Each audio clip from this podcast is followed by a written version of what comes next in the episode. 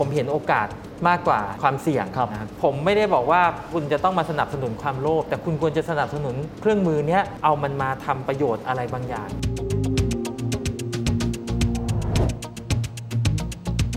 เทคโนโลยีเนี้ยมันสามารถที่จะทำให้เราเกิด new economy เกิด new demand มันอืม เกิดฐานลูกค้าใหม่ connect กับลูกค้าได้ทั้งโลก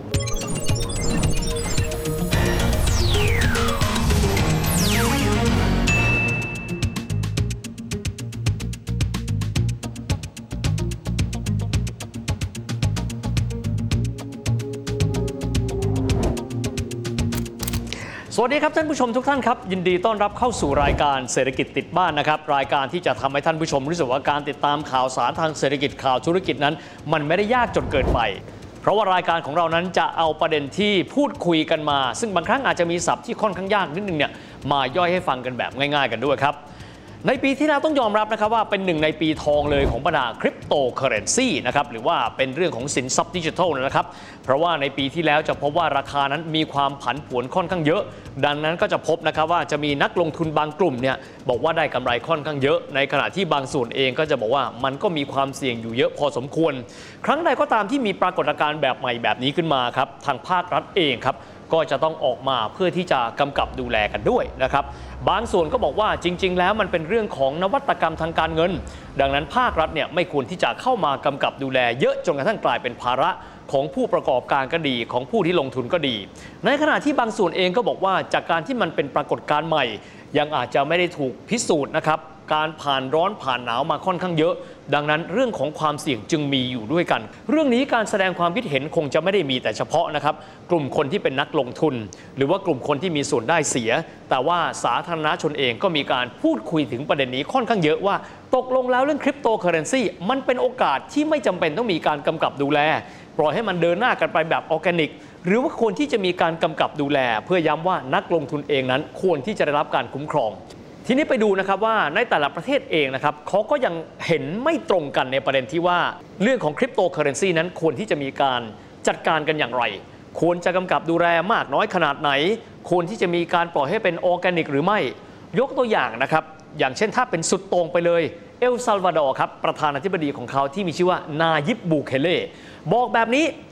เราเปิดโอกาสให้มีการใช้บิตคอยน์ซึ่งเป็นสกุลเงินที่ใหญ่ที่สุดของคริปโตเคอเรนซีนั้น ในการซื้อขายแลกเปลี่ยนกันเลย ในขณะที่ถ้าเกิดไปดูอีกซีกหนึ่งกันเลยนะครับ เช่นกรณีของจีน บอกว่าไม่ได้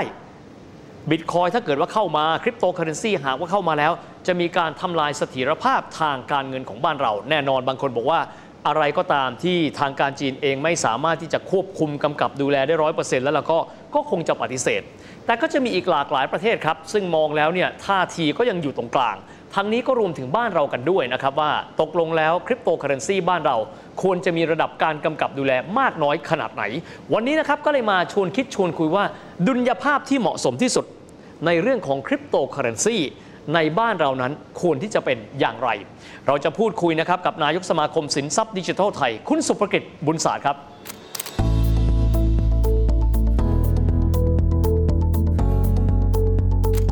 ของท่าทีเนี่ยผมคิดว่า part ของ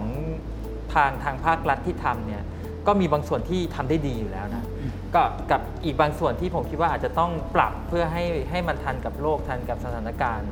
แต่จริง ๆ โดยรวมผมถือว่าในประเทศไทยเนี่ยเอ่อผู้กำกับดูแลถือว่าแอคทีฟนะทีนี้ถ้าถามว่ามันควรจะไปทางด้านไหนเนี่ยผมผมก็ต้องบอกเออตรงๆว่าจริง ๆ แล้วเนี่ยมันมีคนที่อยากให้เราเนี่ย adopt ใช้อย่างอย่างรวดเร็วอืมกับอีกฝั่งหนึ่งที่มีความรู้สึกว่าเฮ้ยมันยังมีความเสี่ยงที่มองไม่เห็น เพราะฉะนั้นเนี่ยมันจะมีเฉดของความคิดที่ต่างกันค่อนข้างสุดขั้วส่วนตัวแล้วผมเองเนี่ยมองว่าผมเห็นโอกาสมากกว่าเห็นตัวที่เป็นความเสี่ยงความเสี่ยงครับนะครับแล้วก็คือด้วยความที่เราเนี่ยเอ่อเห็นตัวเทคโนโลยีมันเป็นอืมมันเป็นโอกาสเราเคย ผมเคยอยู่ในช่วง wave ของตัวอินเทอร์เน็ตเทคโนโลยีอืมมาก่อนหน้านี้ แล้วเราก็มีความรู้สึกว่าใน wave อันนั้นเนี่ยเราเองอะพลาดด้วย คือไม่ใช่พูดถึงประเทศนะอือฮึแม้กระทั่งเราเองเนี่ยว่าเราเนี่ยเอ่อมีโอกาสได้เข้ามาทำงานใน field ที่เกี่ยวข้องกับอินเทอร์เน็ตเนี่ยอืมแต่เราเองไม่เคยคิดที่จะเหมือนเป็นเป็นผู้ประกอบการที่อืมมาทำหรือมาลงอะทำธุรกิจเกี่ยวข้องกับเรื่องนี้ เราก็ไปเป็นลูกจ้างอะพูดง่ายๆ ซึ่งพอพอเราคิดได้อย่างนั้นเนี่ยเราก็เลยมองว่าแม้กระทั่งตัวเราเองเนี่ยเราเห็นโอกาสของตัวเราเองเนี่ยในภาพของภาพใหญ่ของประเทศเนี่ยจริง ๆ แล้วมันก็คือสร้าง competitive advantage หรือความได้เปรียบเหนือคู่แข่งได้ด้วยนะอืมอืมถ้าเราดูอย่างอย่างของเอสวาดอร์เนี่ยผมผมก็คิดว่าของเอสวาดอร์เนี่ยมันอาจจะสุดโต่งไปนิดนึง คือใช้แทนที่เงินของเขาไปเลย ใช่ อันนั้นสุดโต่งไปนิดนึง แล้วก็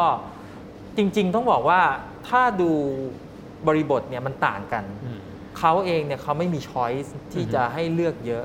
ลองวิธีการใหม่ๆเนี่ยมันอาจจะมีทางที่ดีกว่าอือฮึซึ่งแล้วมันก็ต้องใช้เวลาพิสูจน์ของบางอย่างเนี่ยเราเราอาจจะไม่ได้เห็นผลในระยะสั้นอืมซึ่งอะสามปี 5 ปีเนี่ยถ้าเกิดระบบการเงินเขาอะมันไม่ดีขึ้นมาเนี่ยอืมเราเราก็อาจจะเห็นมันพังทลายลงไปเลยก็ได้ ซึ่งอ๋อเรื่องพวกเนี้ยผมผมเข้าใจนะว่าเวลาที่คนที่ดูเรื่องของพวกเนี้ยในบ้านในเมืองเนี่ย มันก็ต้องพิจารณาให้ถี่ถ้วนอืมเพราะว่ามันมีเอฟเฟกต์เขาเรียก Impact สูง เวลาความเสี่ยงที่มันมี Impact สูงเนี่ยเราต้องพิจารณาให้เยอะอืมแต่ถามว่าเราจะแบนเลยไหมเนี่ยคือในมุมของผมเนี่ยถ้าเรายังอยู่ในประเทศที่เป็นประเทศอะที่มีอิสระเสรีอืมเพียงพอเนี่ยเราก็ไม่ควรจะแบนเลยครับเพราะว่า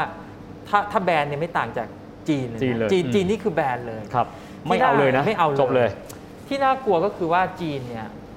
เขาออก CBDC มาเนี่ยอืมมันสามารถที่จะควบคุมและดูพฤติกรรมของประชาชนได้หมดเลย ซึ่งอันเนี้ยมันเป็นเรื่องที่เซนซิทีฟของสำหรับคนในยุคนี้อ่าเรื่องของ p r i เวซีเรื่องของคือมันไม่ได้หมายความว่ามนุษย์เนี่ยไม่อยากให้คนรู้ความลับเนี่ยเพราะว่าอยากจะทำไม่ดีมันคนละเรื่องกัน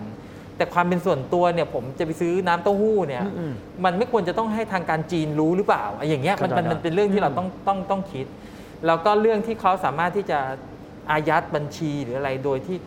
ถ้าอยู่บน CBDC ของจีนนะผมบอกได้เลยเขาคุมได้ทุกอย่างเลย คือเขาเน้นเรื่องการรวมศูนย์การคเรื่องวบคุมเรื่องของการรวมศูนย์ใช่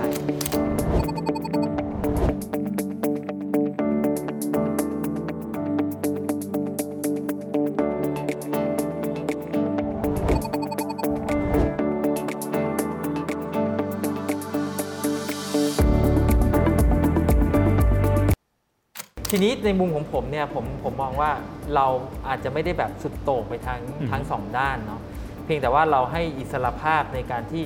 คนเนี่ยจะมาต่อยอดทางธุรกิจ ซึ่งอันเนี้ยคือจุดที่ผมมอง แล้วมันเป็นโอกาสที่มันสามารถที่จะเอาเรื่องของเทคโนโลยีเนี่ยมาแอพพลายอืมถ้าอย่างดรวิทย์ลองนึกสภาพว่า ถ้าเราย้อนกลับไปในอดีตเนี่ยเอ่อเรานึกไม่ออกเหมือนกันนะว่าเราจะใช้ Facebook บนมือถือออืม เราจะ confirm อะ confirm อืมซื้อของบนมือถือครับเนี่ยใช้แล้วไลฟ์ขายของบนมือถือเนี่ยกลายเป็นกิจกรรมเป็น activity ที่เป็นเรื่องปกติของมนุษย์แต่อดีตนี่คิดไม่ถึงนะฮะไม่คิดไม่ถึงคิดไม่ถึงนะโควิดเองเนี่ยก็บีบให้เราเนี่ยต้องมาใช้เรื่องพวกนี้มากขึ้นอืมเนี่ยไอ้กิจกรรมพวกนี้กลายเป็นว่าพอเวลามันผ่านไปเนี่ยมันทำซ้ำๆเนี่ยมันกลายเป็นนิสัยไปเรียบร้อยแล้วครับ แล้วมันจะกลับไปทำแบบเดิมเนี่ยมันจะรู้สึกว่าเฮ้ย คือมันมันมีประสบการณ์แบบนี้ไปแล้วอะมันกลายเป็นว่าแบบนี้มันง่ายกว่า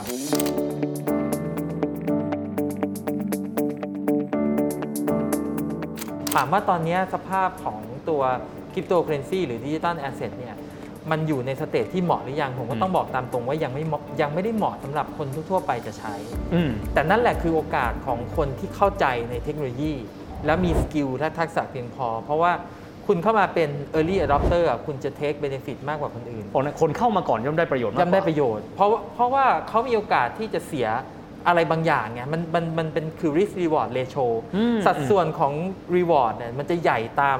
ความเร็วในการที่เขาเข้ามา เข้ามาก็เสี่ยงเยอะกว่า ผลอ่า ตอบแทนถ้าได้ก็เยอะกว่าเยอะด้วยกว่า ผมคิดว่าเทคโนโลยีเนี้ยมันเป็นเทคโนโลยีที่เปิดกว้าง แล้วก็คนในประเทศเนี่ยมีเหมือนแอคทีฟเยอะอะ ครับ ส่วนหนึ่งก็อาจจะเพราะว่ามันมีเรื่องของการรวยเร็วอะไรเข้ามาอืมเกี่ยวข้องอืมอันนั้นผมต้องแยกเป็นอีกเรื่องหนึ่งนะครับเรื่องพวกนี้มันต้องมันต้อง educate กันอืมนะแต่ว่าเรื่องเครื่องมือกับเรื่องความโลภมันคนละเรื่องกันอืมผมไม่ได้บอกว่าคุณจะต้องมาสนับสนุนความโลภแต่คุณควรจะสนับสนุนเครื่องมือเนี้ยให้มันก่อให้เกิด business activity ให้มันก่อให้เกิด engine ใหม่ของประเทศที่คุณจะเอามันมาทำประโยชน์อะไรบางอย่าง เรื่องความโลภของคนเป็นเรื่องปกติที่เราห้ามไม่ได้อยู่แล้วอืม เพียงแต่ว่าเรื่องนี้เนี่ยเราจะ educate ยังไงครับอัที่หนึ่งนะ อันที่สองก็คืออาถ้าเรา educate เขาไม่ได้เนี่ยเราควรจะให้เขาได้เรียนรู้จากสิ่งที่เขาได้ทำพลาดไป อันนี้อันที่สองที่เราคิดว่ามันต้องสร้างกระบวนการในการเรียนรู้นะ มันมีอันหนึงที่ผมเคยเอ่อเล่าในรายการอื่นๆนะ มันมันมีความต่างกันตรงที่ว่าเราพยายามที่จะปิดกั้นไม่ให้คนรู้เนี่ย เวลาเกิดเหตุการณ์เหตุการณ์เหตุการณ์บางอย่างเนี่ย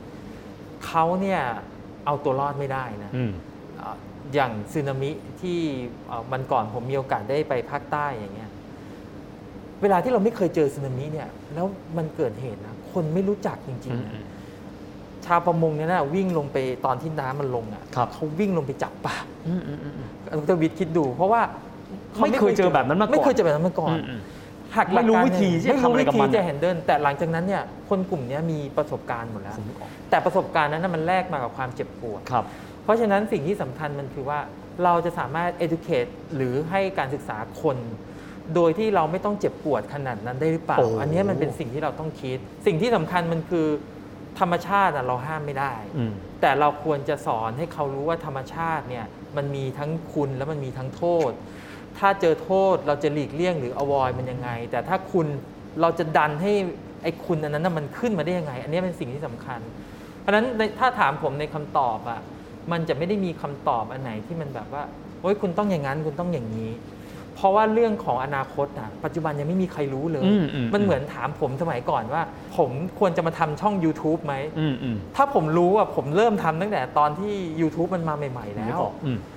แต่มันเป็นเพราะว่าเราไม่รู้ว่าอนาคตมันคืออะไรครับแต่โอกาสเราไม่ควรเพิกเฉย แล้วอันเนี้ยมันเป็นเหมือนกับ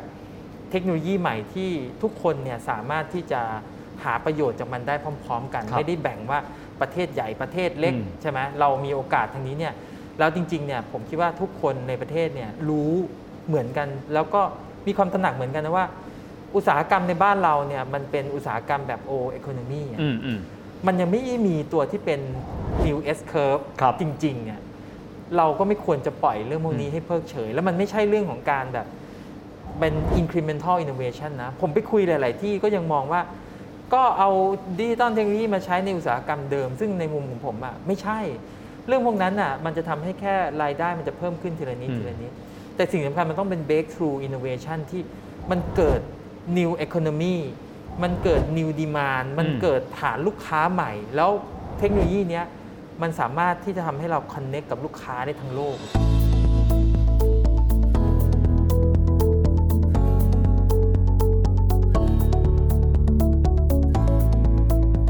ก็เหมือนทุกอย่างบนโลกนี้แหละครับ เริ่มต้นนะครับ เจ้าตัวก็คือบ้านเรากันเองคงจะต้องรู้ก่อนว่าครับว่า ตกลงแล้วเนี่ยเราอยากที่จะให้คริปโตเคอเรนซีและสินทรัพย์ดิจิทัลซึ่งเป็นคำที่กว้างกว่านี้เนี่ยนะครับ เป็นกลไกสำคัญส่วนหนึ่งในการขับเคลื่อนเศรษฐกิจของบ้านเรามากน้อยแค่ไหน และในรูปแบบแบบใดกันบ้าง หากว่าเราเริ่มต้นถูกต้องว่าเราอยากที่จะเดินทางไปทางใด เราก็จะสามารถที่จะมาหาทางออกร่วมกันได้ว่า และรูปแบบไหน การกำกับดูแลในลักษณะใด และในระดับใดกันบ้าง ที่น่าจะเหมาะสมที่สุดในการที่จะเดินหน้าเรื่องของการซื้อขายสินทรัพย์ดิจิทัลไม่จะเป็นในรูปแบบของการลงทุนก็ดี หรือในอนาคตที่เราจะคุย ในฐานะที่เป็นสื่อกลางของการซื้อขายแลกเปลี่ยนสิ่งต่าง ๆ ก็ดี แต่ว่านอกเหนือไปจากภาครัฐ หรือว่าผู้ที่มีส่วนได้เสียที่จะต้องคุยกันแล้วนะครับ ผมเชื่อว่าภาคประชาชนเองก็ตามแต่ ซึ่งวันหนึ่งนี้เนี่ยเราอาจจะกลายเป็นผู้ที่เริ่มต้นต้องหันมาศึกษาประเด็นนี้นะครับศึกษาประเด็นนี้ครับด้วยความละเอียดอ่อนนะครับโดยการที่จะฟังนะครับมุมมองจากทั้งสองฝ่าย ทั้งฝ่ายที่มีความเชื่อว่า สิ่งนี้คือนวัตกรรมที่เดินหน้าไปแล้วจะมีการสร้างโอกาสทางธุรกิจ โอกาสในการลงทุนอย่างสมบูรณ์แบบ ในขณะเดียวกันอีกด้านหนึ่งก็จะต้องลองดูมุมมองนะครับในเรื่องของการจำกัดเรื่องของความเสี่ยง บริหารความเสี่ยงอันอาจจะเกิดขึ้นได้ หากว่าคริปโตเคอเรนซีก็ดี หรือว่าโลกของบรรดาสินทรัพย์ดิจิทัลนั้น อาจจะเจอกับความท้าทายในรูปแบบที่เราเองอาจจะไม่เคยเจอ และอาจจะจำเป็นต้องได้รับการคุ้มครอง ดังนั้นตอนนี้ครับอยากให้ทุกฝ่ายนั้นได้มีการพูดคุยกันว่าข้อดีข้อเสียความเหมาะสม วิธีการต่างๆ นั้นควรจะเดินร่วมมือกันไปอย่างไรกันบ้าง พื่อที่จะทำให้เรื่องของคริปโตเคอเรนซีนั้น เป็นโอกาสขนาดเดียวกัน สามารถลดความเสี่ยงอันอาจจะเกิดขึ้นได้ กับนักลงทุนหรือผู้ที่ครอบครองเหรียญเหล่านี้ให้ได้มากที่สุดกันด้วย วันนี้หวังเป็นอย่างยิ่งนะครับว่ารายการของเรานั้นจะทำให้ประเด็นเรื่องคริปโตเคอเรนซีและสิ่งที่มีการพูดคุยกันอยู่ในเวลานี้ เป็นเรื่องที่ไม่ยากเกินไปต่อความเข้าใจของคนที่อาจจะรู้สึกว่าข่าวเศรษฐกิจนั้นเป็นเรื่องที่ซับซ้อนนะครับเพราะรายการของเราอาสาที่จะทำให้ข่าวเศรษฐกิจนั้น เป็นสิ่งที่ไม่ยากเกินความเข้าใจ และเข้าใกล้ทุกท่าน เพราะมันเป็นส่วนหนึ่งของทุกท่านกันด้วยสำหรับวันนี้เวลาหมดลงแล้วนะครับ และพบกันใหม่คราวหน้า สวัสดีครับ